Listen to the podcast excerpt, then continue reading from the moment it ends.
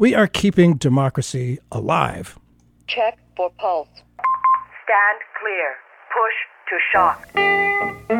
So, yes, there's a huge gap between public opinion and public policy that people don't feel that they can do very much. Oh, smokestack lightning. You know what this is? This is a very Hamiltonian system. Alexander Hamilton being the guy here in a very un-Jeffersonian. In the case of the Republicans, it's dramatically the opposite. Uh, but even in the case of the Democrats, an absolute typhoon of terror against African Americans in the South. America's fascists are those people who think that Wall Street comes first and the American people come second. Really seen as a financial sector that's uh, gotten out of hand. The shootings, the violence, that is not the drug problem. That is, in fact, the drug policy problem. I speak tonight for the dig- dignity of man. Uh, one president said that. Another president, Franklin Roosevelt, said the real safeguard of democracy is education. Whoa, we're going to talk about education today. Racial segregation in public education was ended 60 years ago with the historic Brown versus Board of Education decision by the U.S. Supreme Court. Or was it? Was racial segregation ended then? In a new book called Cutting School Privatization, Segregation, and the End of Public Education, our guest today, author Noliwe Rooks, argues that the long history of intent to discriminate by race has been able to creatively leap over this legal hurdle to keep segregation going in America's schools. Our guest argues that we are now experiencing levels of school segregation the country has not seen since the mid 20th century, and that failure to provide a high quality education to all children has actually become big business and is undercutting our democracy. How can this be? How prevalent are separate and unequal schools in 21st century America? Can anything effectively be done about it? Well, to provide a full understanding of the challenge and how solutions have been skirted, Noliwe Rooks traces a path through pre Civil War America, the Reconstruction South, and 20th century segregation academies, busing conflicts, and white flight, Rooks reveals that the road to our current situation has been surprisingly consistent. It's been about keeping unequal education one way or another. Among other topics, Cutting School looks at how the trend for corporatization of public schools reproduces unequal, unjust educational opportunity. She argues that this trend is part of the dismantling of public education in America. Noliwe Rooks, thanks so much for being with us on Keeping Democracy Alive. Thank you so much for having me. Well, Noliwe Rooks is the Director of American Studies and Associate Professor of Africana Studies at Cornell University, someplace I never would have gotten in, and was for 10 years the Associate Director of African American Studies at Princeton University. Yeah, she's the author of two previous books White Money, Black Power, and Hair Raising. All right, thank, thanks again for being with us. What was your purpose in writing this book? Why did it need to be written? And if you could, that title, Cutting School. Yeah, uh, so thank you so much. That was a really comprehensive introduction.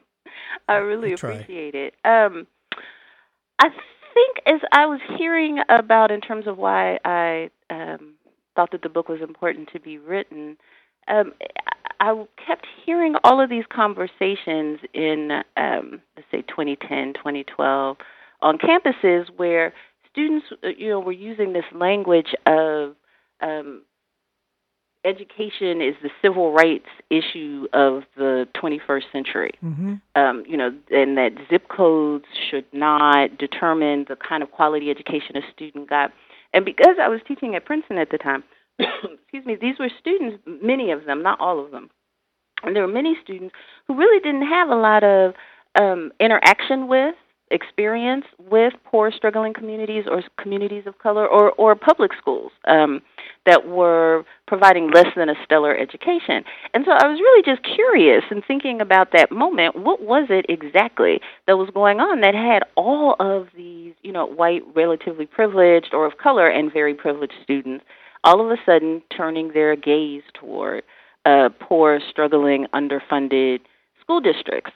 Um, and as I started to unravel that story, I thought it would be all in the present, you know, all about uh, vouchers and um, charter schools, right. the things that we hear about when we hear that about education reform, different kinds of technological innovations. But I kept backing up just a little bit more to contextualize the story, just a little bit more to contextualize the story. And as it turned out, I ended up backing up to Reconstruction when, you know, um, to Mhm. the 19th century when public school funding, tax supported fund, uh, public school funding, uh, really became a thing. And a lot of the same issues and players in terms of philanthropists, business owners, um, uh, were really uh, evidencing a similar kind of interest um, in underfunded schools and black education. And so Hmm. that's how you know it ended up going from the 19th century till a few years ago. Yeah, history never leaves us. It's still here. It's, so much of it is, is still going on. Things don't get completed and left behind. That's it's just not the case. It- Yeah. it's it's painfully obvious that in Trump era America, racism and white supremacy has come out of the closet, if you will. What seems to have started with President Reagan declaring government and government imposed solutions to be the enemy. I've heard voices, and this is always kind of shocked me when I first heard this term uh, from the emboldened right, calling public education government schools. Government schools. Government schools. I bet most Americans see public schools as being at the very foundation of who we are. But as your book points out, taxpayer supported schools only came to the South in the late 1860s during Reconstruction, the period following the defeat of the South in the Civil War. And that itself was a short period, 1868, as you uh, define it, through 1877. What happened regarding education for all citizens following that historic blip? Well, first, what happened in that blip, and then what happened to it afterwards? Well, so one of the things about um, uh, the po- post Civil War period for for I, don't want to assume that everybody spends as much time thinking about Reconstruction as I do. So, um, following the Civil War, federal troops were left in the South in the 13 slavehold former slaveholding states. Um, in order to ensure that the 14th, 15th, and 16th Amendment, the uh, you know freedom, citizenship, and voting, um, were were enacted, that the former slaves would have the protection of the federal government, and uh, one of the the two places where black people really made a lot of progress was in electoral politics. You know, we had yes. governors, Uh-huh. mayors and you know, people being elected left and right because they could vote like because they now had the right to vote um and there were federal troops protecting it the other place was uh, the federal government began to send funds southward for the education of uh, they couldn't just make it for black people so it was for southern kids right Uh-huh. so that included poor whites Uh-huh. so at the time uh you know during reconstruction you you had a level of educational equality that I I, I want to dare say I'm not sure that we've seen since, um, where the numbers of people, white and black, who were poor, where the numbers of poor people, of course, elite white people, the planter class, the middle class, had always educated their kids in private schools, or they sent them east, or they sent them to Europe. Like so, education for the wealthy was never um, really a question. It was poor people. Um, who who it it just didn't occur to anybody that they needed education um, because they were seen as primarily workers. So what happens in Reconstruction is all of this money goes forth, and white people, poor white people as well as black people, are are you know be gaining literacy and uh, you know going into schools like we had never seen before. Um, and so when the troops left, um, when it was decided that the South should should be able to see to its own affairs again, the two things that Southern govern, governments in the 13 former slaveholding states went after were voting, um, often with different terror campaigns um, and different tax schemes, and education. And they began to dismantle what had existed before. But at this point, you have a lot of white people who are really committed to having their children educated. It's never happened before. Um, and so the effort began to really shift the funding that was for the education of the formerly enslaved, that included the education of the formerly enslaved from black students to white students, so that white students could continue to benefit. Um, from from public education, but you could start backing away from the idea that black students should have it. So, all across the South, people started making it illegal to educate black and white kids in the same way, or to use. I mean, some of the mm. really kind of crazy things are they're sort of like, well, you can't use white tax dollars. Um, the the tax money that people are paying in for their property taxes, for state taxes, if they're white tax dollars from Ooh. white people, none of them can be used to educate any black people. If black people want to um, educate themselves, this is the post Reconstruction uh-huh. mindset. They could pay for they it. They need to uh, start to co- collect money um, and pay for or pay an additional tax in order to educate their own. Hmm. So it sounds like the creativity, the ways of getting around the requirement for uh, education and fairness may have uh, started then. Uh, and it certainly continued after the uh, Brown versus Board of Education mm. decision, that's for sure. If you just tuned in to Keeping Democracy Live, Burt Cohen here. Uh, we're speaking with Noliwe Rooks. Her new book is Cutting School Privatization, Segregation, and the End of Public Education.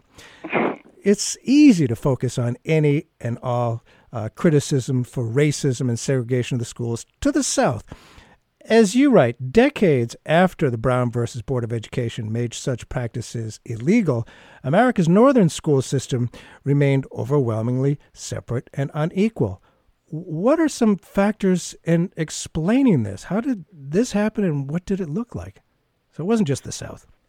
Yeah, no, no, it was not. It was not the South at all. Um, the the thing that really broke the back of the segregationists in the South um, was the 1964 Civil Rights uh, Act, which which tied federal funds um, or access to federal funds to uh, not having uh, the requirement for segregated schools. So you couldn't get federal money. Uh-huh. Johnson decided uh-huh. um, if you were segregating your schools. So the South starts to to integrate as a result because you know they needed the money to exist. Um, but the but the North had sort of exempted itself or got it out because Johnson also said, well, if the segregation was not written into law, any places where there was never a legal um, barrier to integration um, are exempted from this order. Ooh. They can continue on. We're only dealing with places where you know lawmakers had said it is illegal to educate black and white kids in the same um, in the same place. Well, in the North, you didn't have any places sure. that were saying that it was illegal. So for the most part, they were exempted. Um, but it didn't mean that uh, uh, there were there there was high levels of of integration everywhere. Um, in part because you have oh. uh, white flight has begun, yes. so the movement um, that has reversed itself, and now everybody's come back to the city. But at the time, people were moving out into the suburbs and leaving the cities, uh, mostly of color and mostly poor. White right. people were moving out to the suburbs. Right. So, just by virtue of housing patterns, you know, it was sort of like, well, we have suburban schools and there are no poor people and there are no black people, so we're not, you know, saying that it is you, we don't we don't want them. They just don't live here. Um, mm-hmm. And so you had a lot of people saying, you know, a lot of activists kind of like, well, if we're going to integrate, you know, we really do have to figure out a way around this because we are, in effect, still keeping these separate but equal school districts or separate and unequal school right. districts, where in the urban areas, um, you, you've left behind, and manufacturing is also leaving oh, yeah. cities, and so you're leaving behind these sort of islands where people do not have the same kinds of opportunity, and then and then the wealthier folks um, are kind of like, we'd love to help, but you know we're out here mm-hmm. in the mm-hmm. suburbs.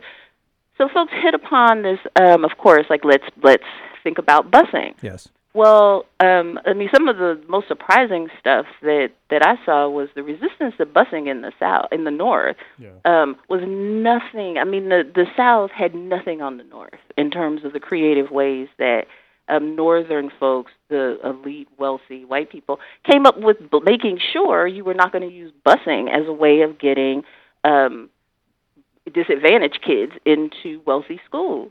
Um, so Joe Biden, for example, sponsored a bill making it illegal to put to use federal funds to buy gas if you were going to put it in buses for the purpose of integrating um, schools. And you had Joe uh, Biden. Joe Biden. Yep. like, uh, you had Democrats. The Democrats were very a- active, like Oh, in my. this whole thing. And it was never, it was never that we're against integration. He never said he was against integration. He was like against using money to put gas in buses in order to get students federal money um, on these buses. Um, he he he. That was his bill. Oh my Um, goodness. So what actually people went after was really the means of Uh-huh, ensuring integration without ever saying we want segregated schools and we are writing into law um, that that we're going to have school segregation. Wow. Oh my goodness. so much for Joe. Well, that was a lot. I mean, let's face That it. That was a lot, right? You keep asking me these open-ended questions. well, and and uh, you know, Joe Joe Biden, uh, you know, he comes from the Democratic Party, and you know, let's face it, for most of the time, the Democratic Party of the South was the racist party. I mean, they were. right, yeah, You know, it yeah, just that's yeah, the way it was. The Republicans were of Lincoln. Boy, Yes. things have changed a little bit since then. uh, and of course, I remember the the busing uh, ugliness. It was it was ugly. Oh man, in Yeah, Boston, it yes. was you know, and it was and it was northern. Like you Oh, just yeah. didn't have those same flare-ups in the South. In in uh, Michigan, you had uh, I believe it was Michigan. You had uh, 200 cl- uh, Klansmen or 200 a mob of 200 folks, many of whom were in the Klan, um, literally put their bodies in front of um, some buses and then commenced to throwing lighted sticks of dynamite um, at at the buses that had school children, black school children on them. Right, like we have bombing as a part of Southern uh, history and racial terror, but you don't think about that in Michigan, right? Like it, that's not it's not really a part of the story. But around this issue of busing, um, it's it it it's it really it was a flashpoint in the North. Oh, it was, and and being of the North myself, back in the fifties and early sixties, I remember seeing, you know, the the police dogs, and the tear gas, and the fire hoses, thinking, what is wrong with those people down there? You know, I, well, it it it, you know, let I've the more I've uh, aged, the more I realize racism is just part of America, and it's Yeah. horrible, but it's everywhere. Uh, there, there are many, many manifestations of racism. Of course, there's overt racism, like the Klan cross-burning racist jokes, etc. Then there's more covert racism, like housing discrimination, believing we are post-racial, believing in the bootstrap theory, you know, oh, you can just lift yourself up by your bootstraps. In understanding the dominant thinking of many Southern whites after Reconstruction, you suggest it's more useful to focus on those who supported education for all rather than those who were overtly racist. And why is that? It's a. I think it's a. Um, uh, in terms of really being clear uh, about who is benefiting, um, whose boat is actually rising. The rhetoric that changed really what the the way that the rhetoric changed is folks started saying, starting in Reconstruction, this is not a racial issue. We want to have certain forms of education. So in the in the South, um, early on in the 19th century, it was all vocational education. We want everyone to be educated, but there's certain kinds of education that are sort of more relevant um, for certain groups. So it's education for everybody, yes. Yes. But if you were a farmer, if you were a um, a black person, um, if you were a working class person, then you needed vocational education. You Right. needed the tool education to give you tools that would make you a more efficient laborer. Uh huh. So Um, if you were more wealthy, if you were middle class, then you needed a more kind of classical, um, heading to college type of education. Um, and and you can almost trace that ideology up to today, where we see very different forms of education. It's not, you know, as I said, as I began talking about how the um, a lot of uh, so-called ed reformers, you know, are always talking about it's not right that a child's zip code determines their access to education, their quality of education. But what's happening is you, you have very different methods of, of uh, education for the poor, for the rural whites, for rural Americans generally, for um, urban black people, for Latinos, where uh, some businesses are saying, so, you know, the kind of education that they need, perhaps we should just focus on, say, virtual education as an example. So it's not vocational education that's giving you certain kinds of skills that, you know, will keep you employed. This is um, why go to school at all? So you have whole companies that from the age of five are marketing their products to the poorest, the most vulnerable students, and saying to parents, just keep them at home, put them in front of the commu- computer, Oh, yeah. let them go through their entire educational experience at home. They don't have to go to school. Well, you know, you you don't see this with wealthy in wealthy communities. You you don't have uh, people saying the best was that we don't need teachers at the Lawrencevilles and Choates and you know the the high end prep school should just go out of business and let's put our our kids in front of computers Mhm. and just let the computers teach them. But we're prescribing very different forms of education, very different ideas about the quality of training that teachers need. Um, when they're when you're going between poor communities and more wealthy communities, you can you know get away with a few months of of teacher training and go into a poor community and be seen as a legitimate teacher. Mhm. Um, I don't think that you could try that in in the wealthy, you know, the areas. If you say our teachers have been trained for two months, and now they are coming to high class, wealthy, coming to teach the children of Bill Gates. I don't believe that Bill Gates would actually say that that's a good idea. No, I suppose it's it's public education for all, just as long as all know their place. You know, Like- Exactly. It's educating people very differently. So everyone has access to education. And the question that I'm trying to raise is, but what kind? And just saying quality as a kind of vague, because we don't have a shared definition of, of what quality looks like. well, true. Um, is it we don't we don't know if it's test scores. I mean, people get to jerry rig their test scores, so what's passing in Mississippi may not be what's passing in New York, may not count in Massachusetts. So you can say, yes, we've all hit these test scores, but you know, what is that? What does that actually mean? So what my shorthand is just, I, I want for the poorest of us the same kind and form and quality of education that the wealthiest get. That that for me um, is is when we're talking about actual inequal uh, actual equality. Yeah, we're not quite there yet. I guess it's amazing how, how slippery it has been, and after, you know, there's a profit to be made in all this, uh, as you talk about quite a bit in the book. The schooling provided, for example, by the Tennessee Coal and Iron Corporation for the children of its black employees is an early 20th century example of privatized education and education keeping people in their places. I think. In what ways? Is IBM's partnership with the New York City Department of Education today's version of such a company school, and how well does it work in providing good education for all? I think I know the answer to that one. Well, so what what I talk about in the book is how there's and and again this is so localized everyone may not be quite aware of the agreements across the country that corporations are striking with various school districts where they're offering 6-year degrees so the students um, finish high school and basically do basically it's like community college for 2 years but at the end of the 6 years um, you're guaranteed a job with whatever corporation has partnered with the school um, and you're guaranteed a uh, man like a forty thousand dollar and up uh, job. And Uh-huh. most of the people going through it are, um, you know, first in their generation to get any college education, um, and and a price point. I mean, a, a paycheck of forty thousand and up Mhm, um, is a is a um, usually is a higher level than what their families are used to. Right. Um, and so it seems like this great thing, right? Like it's, but it's vocational education.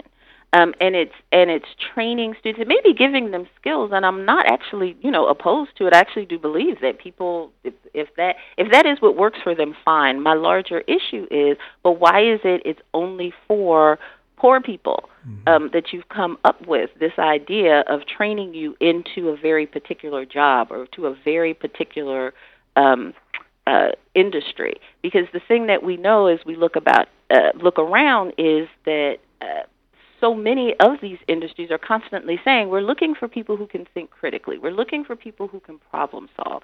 Businesses are constantly saying, give me a liberal arts major. I don't need them to be trained just in tech in order for them to be successful.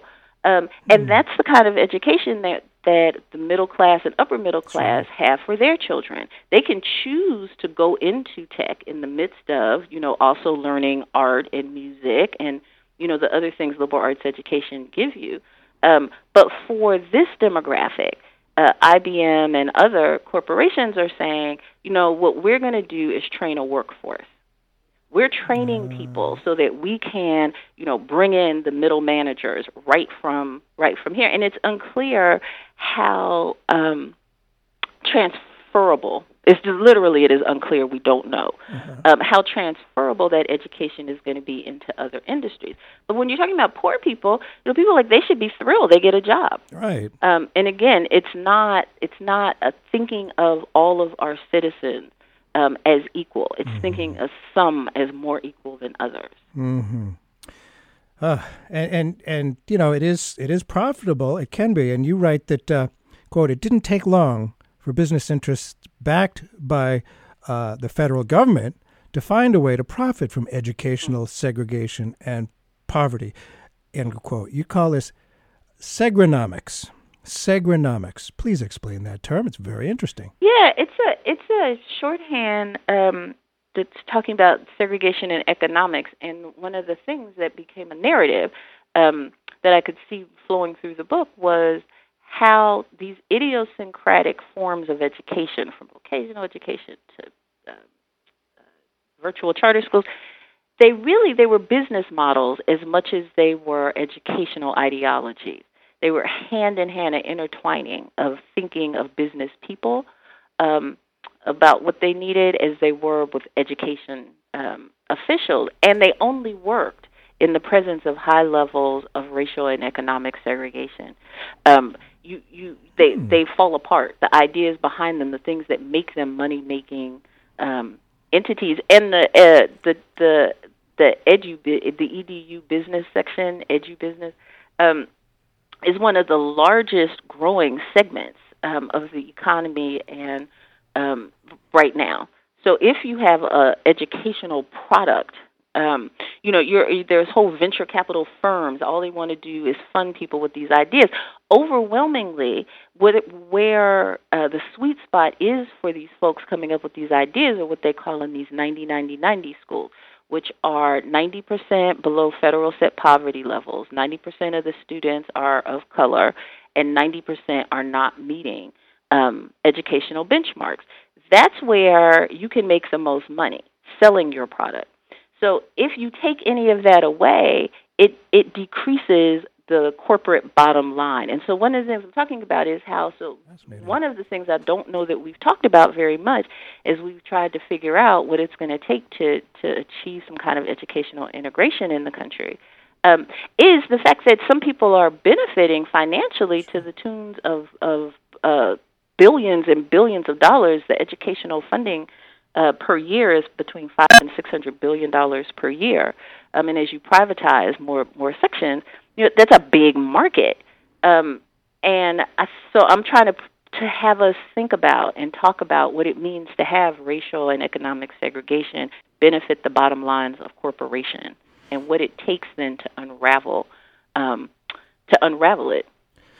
Yeah, and we have all these. Uh, I've seen you know a lot more advertisements on TV for uh, for-profit colleges and education, and that mm-hmm. you know it's basically vocational training, mm-hmm. and that's I guess it, it focuses on a particular uh, segment of the economy and our social classes as well. Mm-hmm, so yeah. It, yes, there are many of these forms that are the growth area. Really, yeah. are those who uh, traditional public schools um, have failed to educate, um, and so instead of addressing with uh, a, a, with proven strategies for how you raise achievement. I mean, really, the biggest strategy for raising achievement systemically that we have seen for system wide is integration. Um, and once the schools in the South, you know, actually started to to take seriously the idea of how do we we dismantle uh, state sex sanctioned segregation, um, there was a short period of time there, like 10, 12 years, uh, where you started to see educational achievement levels close. The gap started to close. It worked to educate poor kids, kids of color, in the same ways that you educated the white and the wealthy, and sometimes and often in the same schools with the with the white and the wealthy. That that worked, and it was working until we started to back away from it. And we have now resegregated to levels that rival and in some places exceed what we what we saw in the 1950s. And so, if we want to start to move forward um, and talk about what do we do in the face of this, well, we know that's one thing that worked. There's so many of us that don't want it, so that may not actually happen. Um, but there are other strategies uh, that that do work. Uh, if you educate poor kids in the same ways that we educate the wealthy. So the the story I often tell is my son. Um, uh, when he first he went to private school for a few years to prep school, and the thing that we were most shocked by, and he was always in the the AP honors kind of Mhm. level classes, um, and we were shocked that the students then who were in a private school in the AP honors track um, are in smaller classes, are getting more individualized attention. We had teachers coming to us telling us about his learning style and what in physics then they were going to do to, you know, help him visualize the the way that you know he seemed to be struggling in physics or whatever. So we were sort of like, but this this is a kid who needs this kind of intervention um, less, you know, in a way. Um, he, I mean, he's a kid of two college professors. He, we we were grateful for it, um, but he, he was going to be okay. Ah, Um, but the fact that we put those kinds of resources into students who um, are not struggling Uh-huh. uh, in order to make sure that they don't fail. And it doesn't occur to us when we get to poorer students, we kind of say they need more grit. Um, they need to work harder. They need to, it's always about what they need to do and not what the system needs to do to support them um, into success. Wow, sort of the bootstraps theory. Just pull yourself up by your own bootstraps. Exactly, exactly. Mm. You and your family should just work harder. Burn the midnight oil. I tell you, they were not in the, the prep school talking about you just need to work harder and burn the midnight oil. No, no. Oh, that is that is frustrating. It's it's uncomfortable to hear, but it's obviously it's it's true. And, you argue that, uh, and I, I remember this well. Na- uh, Reagan's "A Nation at Risk" and Bush's "No Child Left Behind," which, by the way, had the support of Ted Kennedy, uh, each in their own way widened the rift between educational haves and have-nots. H- how so? Well, so uh, the line from Reagan through Obama, actually, um, and because I don't, one of the things I make clear is around these educational policies, it's not a Republican or a Democratic issue. It's a um, how privileged are you? How close are you to the to the center of power? If it's financial or political power, the closer you are to the heart of those things, the more you tend to support these kinds of efforts. Um, and so there's this line from uh, Reagan through President Obama, well, I mean through President Trump, of course, um, where uh, from a nation at risk, it's the first time, the first sort of federal level report that we have that's saying, you know, we need to stop putting all of this effort and interest into integra- in integration and social issues because those issues and that money is harming the entire system of education in our country. And I think the famous line from that is that we if a if a foreign nation did something to have our achievement levels in education look like this, we would consider it an act of war. Um, and they were talking about the levels of literacy and blah blah blah blah. And so this is a bunch of business leaders and political leaders. So they have a bunch of businessmen on the on the committee that, that are making this decision.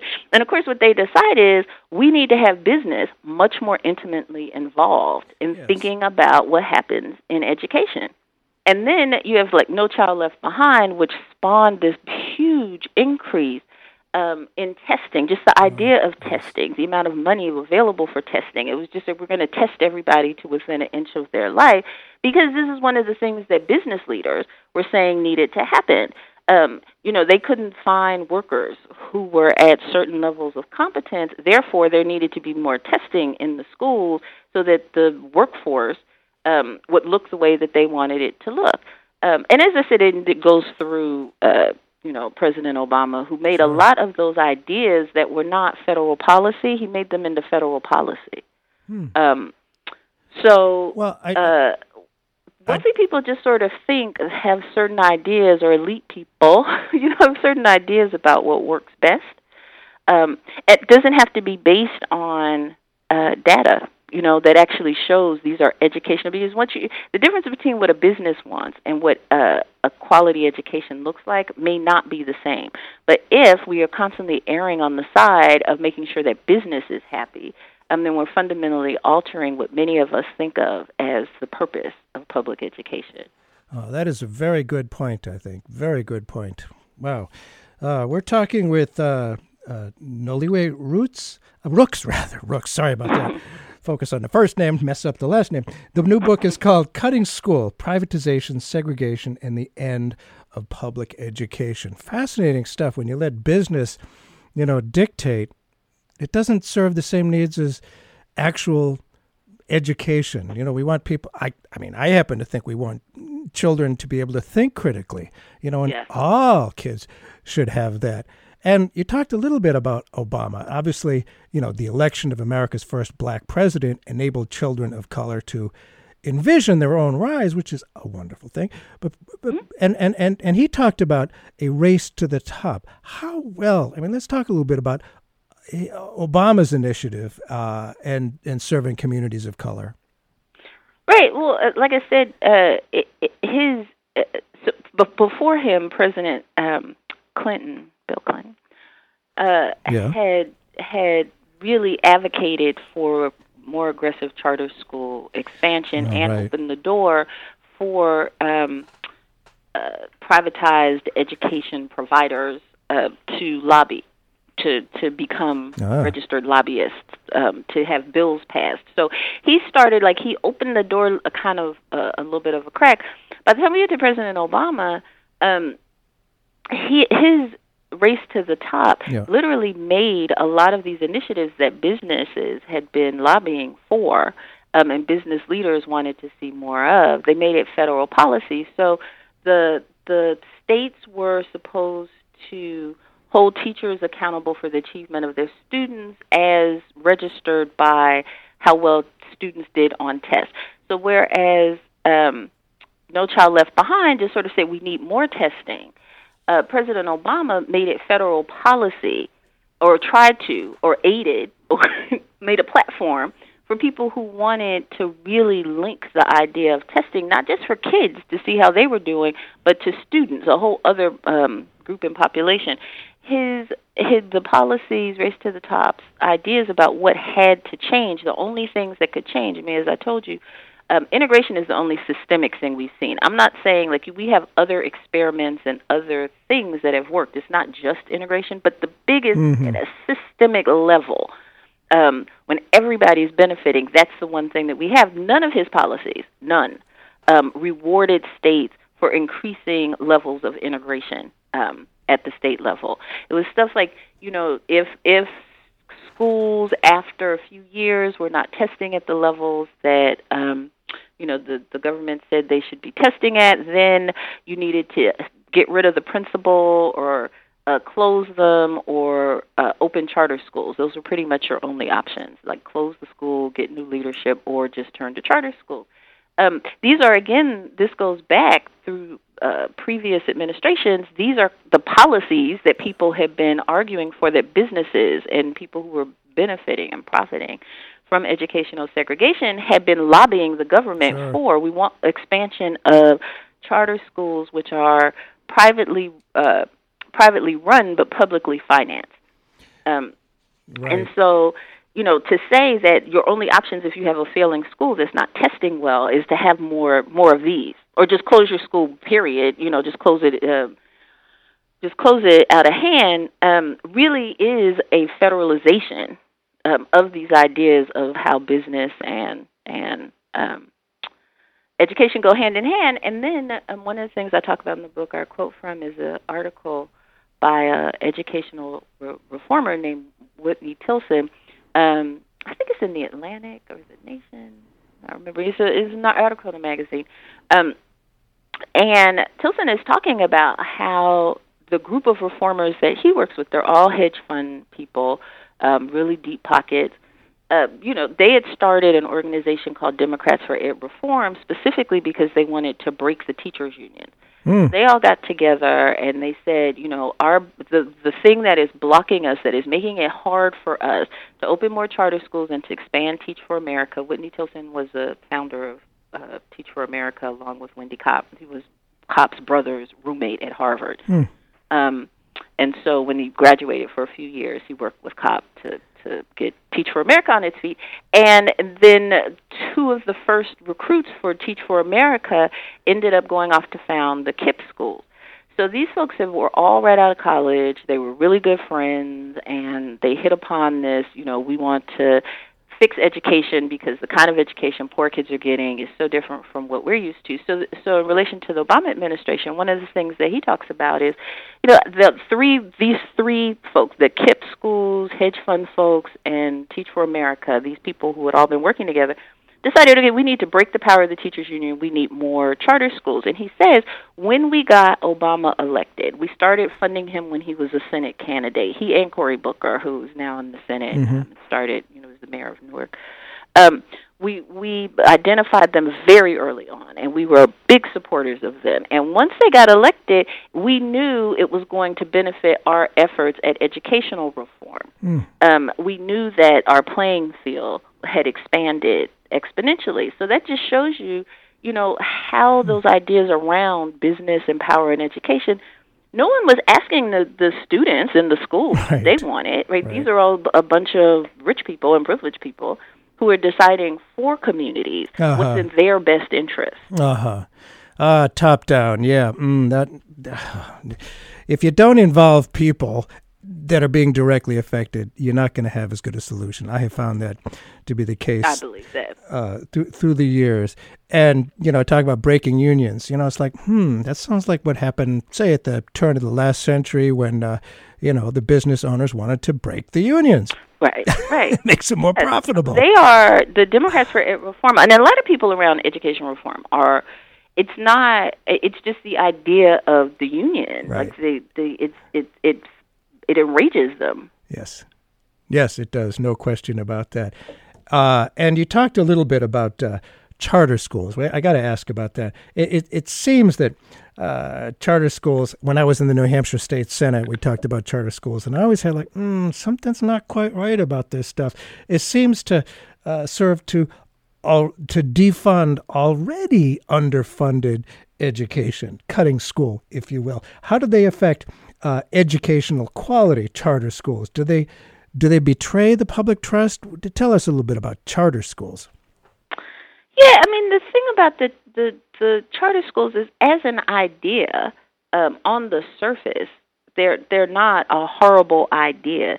Um, in practice, their history comes out of um, the 19 post 1950 after 1954 when the Supreme Court I keep running into people who don't know about Brown v. Board so I know that you really? know but I'm just going to say that Brown v. Board um, was when the Supreme Court decided that separate but equal could not could no longer be the the law of the land that it inherently discriminated yes. um, against folks assuming that the separation um, was was not in keeping with ideas of American citizenship yes. so that schools had to be uh, integrated. So in the South, you had all of these white families who were just like, absolutely not. We are not sending. Like that's nice that now the Supreme Court has said that we're supposed to with these public schools, but we are not sending right. um, our white children to school with black people. Right. Not going to happen. Right. Um, and they instituted this program of massive resistance that was a majority of the United States Senate, uh, Democrats and Republicans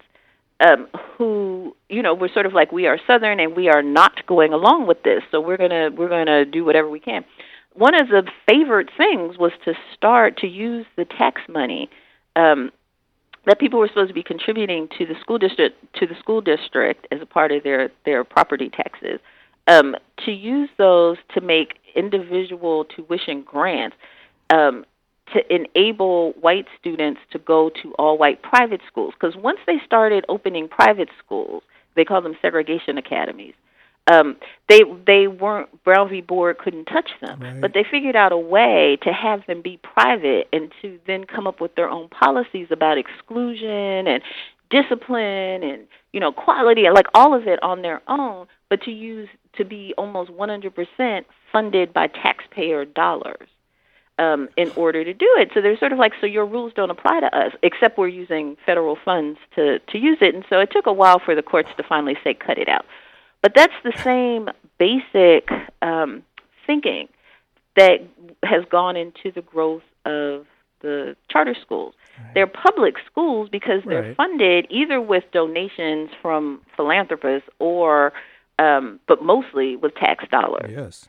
Um, but because they're privately run, um, they're not they're not held to the same uh standards around special education and you know uh, federal policies about uh, integration and who you can disabled kids and like who you can keep out and why. So it's taxpayer money, but it's it's it's uh, goes into the ideologies and the the thinking of individual people, and there's very little oversight of them.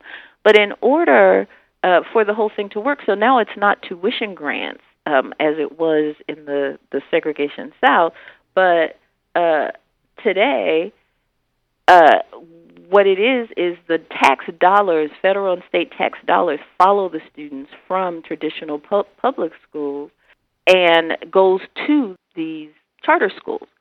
So it's not that there's it's not that they're they say they they have no intent of underfunding and blah blah blah. Yeah, they say that. But, but it, it does in fact rely on a limited amount of money, and the money is going from one kind of entity to another, um, without the same kind of oversight. And so, so yes, it destate financially destabilizes traditional public schools. Right. Um, yeah. Mm. Yeah, and another wonderful idea is uh, vouchers. Free market economist Milton Friedman introduced the idea back in the 1950s in the guise of promoting school choice.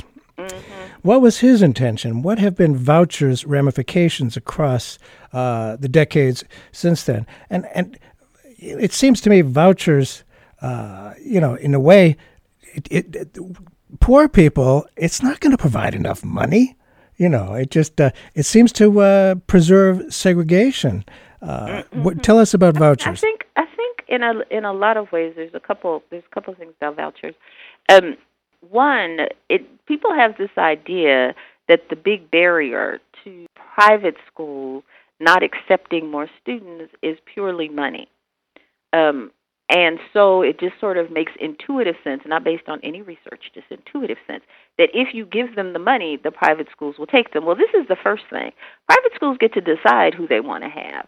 Um, it is not clear that money, That they have admissions committees. They often have more people who want to go to the school than they have spots, depending on the kind of school and where you are. Yeah. The issue is not that they are trying to make more money, and often your the amount of your voucher, depending on the quality of the private school, does not actually cover the tuition. Exactly. So what you end up talking about are again another version of kind of charter schools um, that I talked about the segregation academies, you have in states that allow vouchers, like Florida, for example.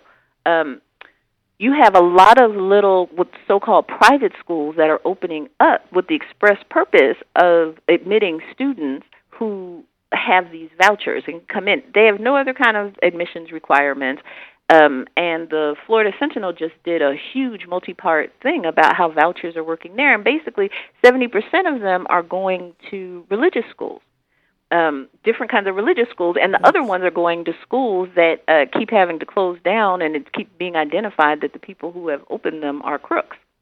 Um, so it's yes. just again draining public money from the traditional public school system, supposedly empowering parents to make choices, but structurally um, it's not the case that people are are going nicely into uh, uh, high performing public schools, mm-hmm. and there's I mean private schools, and there's almost no oversight. There's no one to say yeah. you can only have these tax dollars if in fact you know people are showing up when they're supposed to show up if your if if your leadership is being convicted of um ha- having sex with the students in the school, perhaps you shouldn't get to have the vouchers anymore. Um, but what this report in Florida shows is that because of the lax oversight that has come along with these states that, that institute vouchers, they uh, they, they can't say that. They just continue to grow. So it's another form that our, our current Secretary of Education is big for. Mm-hmm. But she's big for in part because she believes that religious schools need to have a bigger share. Need to we need to find a way to support religious schools and to open tax dollars to religious schools, and vouchers are a way of doing that. And that separation of church and state thing, you know, that that should keep that from happening. Um, folks are finding ways to kind of chip away at the edges um, and and get over that. So um, in Milwaukee, the the first place, the first city that really tried with vouchers um, in the 90s. Uh, what ended up happening after a few years was it discovered that almost 80% of the people who were using the vouchers were actually upper middle class white folks who figured Mm-hmm. out how to pay their kids private school tuition or uh, send them to, to Catholic school or religious school uh, on the taxpayer dollars. It was not helping the students who supposedly it was you know designed to help, which are the least performing and the most vulnerable. And those vouchers are, you know, way less than a private school would cost. I mean, just just ridiculously less. Oh, much. We and and you brought up To a good private school, like one, Well, you know, true. that yeah. true, good point. Betsy DeVos. How will her tenure as Secretary of Education affect the issues that we're talking about? Do you think? I, I it's just, I mean, there's a whole string of you know foxes guarding the uh, chicken coops here. I just, what can you say about Betsy DeVos? So, how serious an impact do you think this will be? Well, the thing about Betsy DeVos that's been surprising given this administration is how stealthy she's been. You know, like you're not hearing a whole lot about what she's doing True. or not doing, or um, quiet, and yeah. and in an administration where it seems like every breath they take is on the front page of the of the mainstream press. You know, it's it's been surprising and been as a result ultimately far more frightening to me, um, because she is uh, really ideologically committed to certain forms of privatized education, in which she's been involved with for decades in Michigan. And if you look at, um, so you can really use Michigan um, as a lens for understanding what she thinks should be happening in in um, public education generally. And in the larger cities like uh, Flint and Detroit, that are overwhelmingly uh, peopled with uh, poor people of color um, or working class people of color, the the privatized solutions that she's come up with are wreaking havoc. Um, so it yes, and so since she she seems to want to take the things that she has been successful with in Michigan public, we have no reason to believe it won't wreak the same kind of havoc, and yet she has a lot of democratic support for these ideas. You know, it's really it's come to the point where charter school expansion, vouchers, privatizing education have become shockingly mainstream. Not amongst Yes. actual educators, No. um, you know, not amongst sort of teachers or uh, people. And um, one of the things that's been surprising to me about this book is I was really prepared for quite a bit of backlash um, in black communities where charter school growth is growing. Um, because it seems like you know black communities really support charter schools, but uh, increasingly it's becoming clear black communities, poor communities, just support some kind of decent the the hope of decent education for their kids, some kind. Um, and if this is the only thing on the table, fine. But it's not that they necessarily think it's in the best interest of the neighborhood or the community or the nation. Um, they may be able to work out a way that it benefits their individual child, and sometimes that's the only choice that you have. Yeah, it is, which brings up uh, a subject of homeschooling. I, I just have a gut reaction, which is not favorable. And as you point out, black families are one of the fastest growing segments of the homeschooling world. In doing so, uh, are, are blacks abandoning the very schools for which their community fought so hard to gain entrance? And do many often not feel like the local schools, I mean, they're doing so badly, they have no choice but to homeschool? Yeah.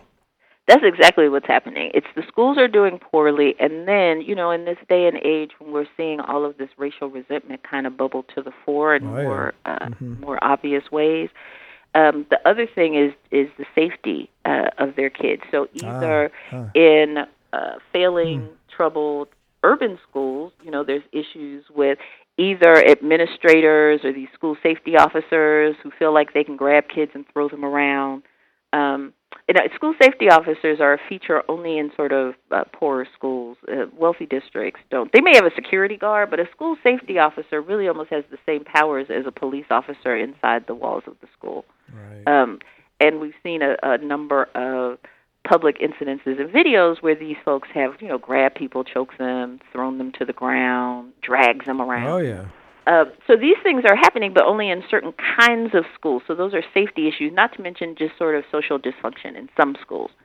Um, although it's over, it's a fear that people have that all these schools are just teeming with dysfunction. But um, you know, there is bullying. There is, there are Yeah, uh, different sure. kinds of issues, and then you have the parents who send in their kids to predominantly white schools where they're being socially isolated Yes. and um, y- y- not understood, and the focus of various kinds of troubling behavior. And so, black parents are kind of like, well, what am I supposed to do? I can't leave them in the the school that's not educating them. Right. Um, and want the best perhaps someone kid. will grab them and throw them around. Um, I can't if I may or may not be able to send them to a wealthier school if I live in that district or you know is it even possible for me to get them there? And if they get there will they really thrive? Or I can take the responsibility of educating them myself.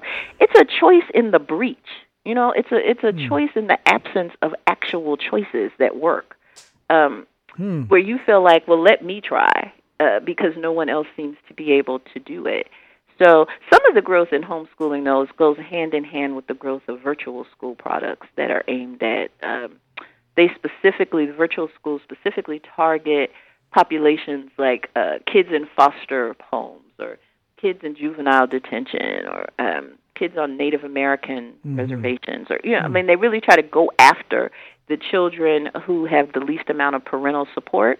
But all of that gets registered as homeschooling. Right. Um, so there's there's a, because it is like you can sit in your home and do it, um, but it's not the same thing as we think about when we're sort of like homeschool kids. Ooh, wow. Uh, the book is called Cutting School uh, Privatization, Segregation, and the End of Public Education. Noliwe, Rooks. What? get- Leave us on some positive note. If you were Secretary of Education, and, and uh, we don't have much time left here, but there, there is some degree of hope. What could we do to, to really achieve better education for all? You know, there there are. I would love to see people focus on the good stories. Right, there are all kinds of successful teachers, classrooms, and entire schools that have turned themselves around. There's a lovely story about a high school in in DC that's a traditional public high school that didn't get nearly enough attention that that they got together with themselves and said we're going to make sure 100% of us go on to college. And so the story of the teachers and counselors and students themselves who initiated that effort and Uh-huh. won is truly heartwarming because you only hear it about charter schools. There are lots and lots of good stories, and and I um I know I have more time, but I, I would say that I didn't know them, and I recognize I wasn't hearing about them. Um, I was only hearing about the success with the charter schools. But there are good things happening, and the more attention I think that we can shed, and the more help that we can give people who really are overperforming in traditional public schools and saving communities, saving people, saving, you know, sa- saving us, saving democracy. At this Yes, point, I think that the the more attention we can pay to that, the better. Oh, agreed, and, and not top down, but involve people who know what the heck they're doing. Again, the book is Cutting School, Privatization, Segregation, and the End of Public Education. Noliwe Rooks, thanks so much for being with us on Keeping No, Democracy Oh, thank you for having me. Thank you. Bye bye. Bye. Up in the morning and out to school. The teacher is teaching the golden rule. American history and practical math. You study 'em hard, hoping to pass. Working your fingers right down to the bone. The guy behind you won't leave you alone. Ring, ring goes the bell. The cook in the lunchroom's ready to sell. You're lucky if you can find a seat. You're fortunate if you have time to eat. Back in the classroom, open your books. See, but the teacher don't know how mean she looks.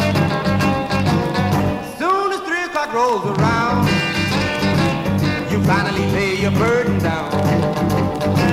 Close up your books, get out of your seat. Down the halls and into the street.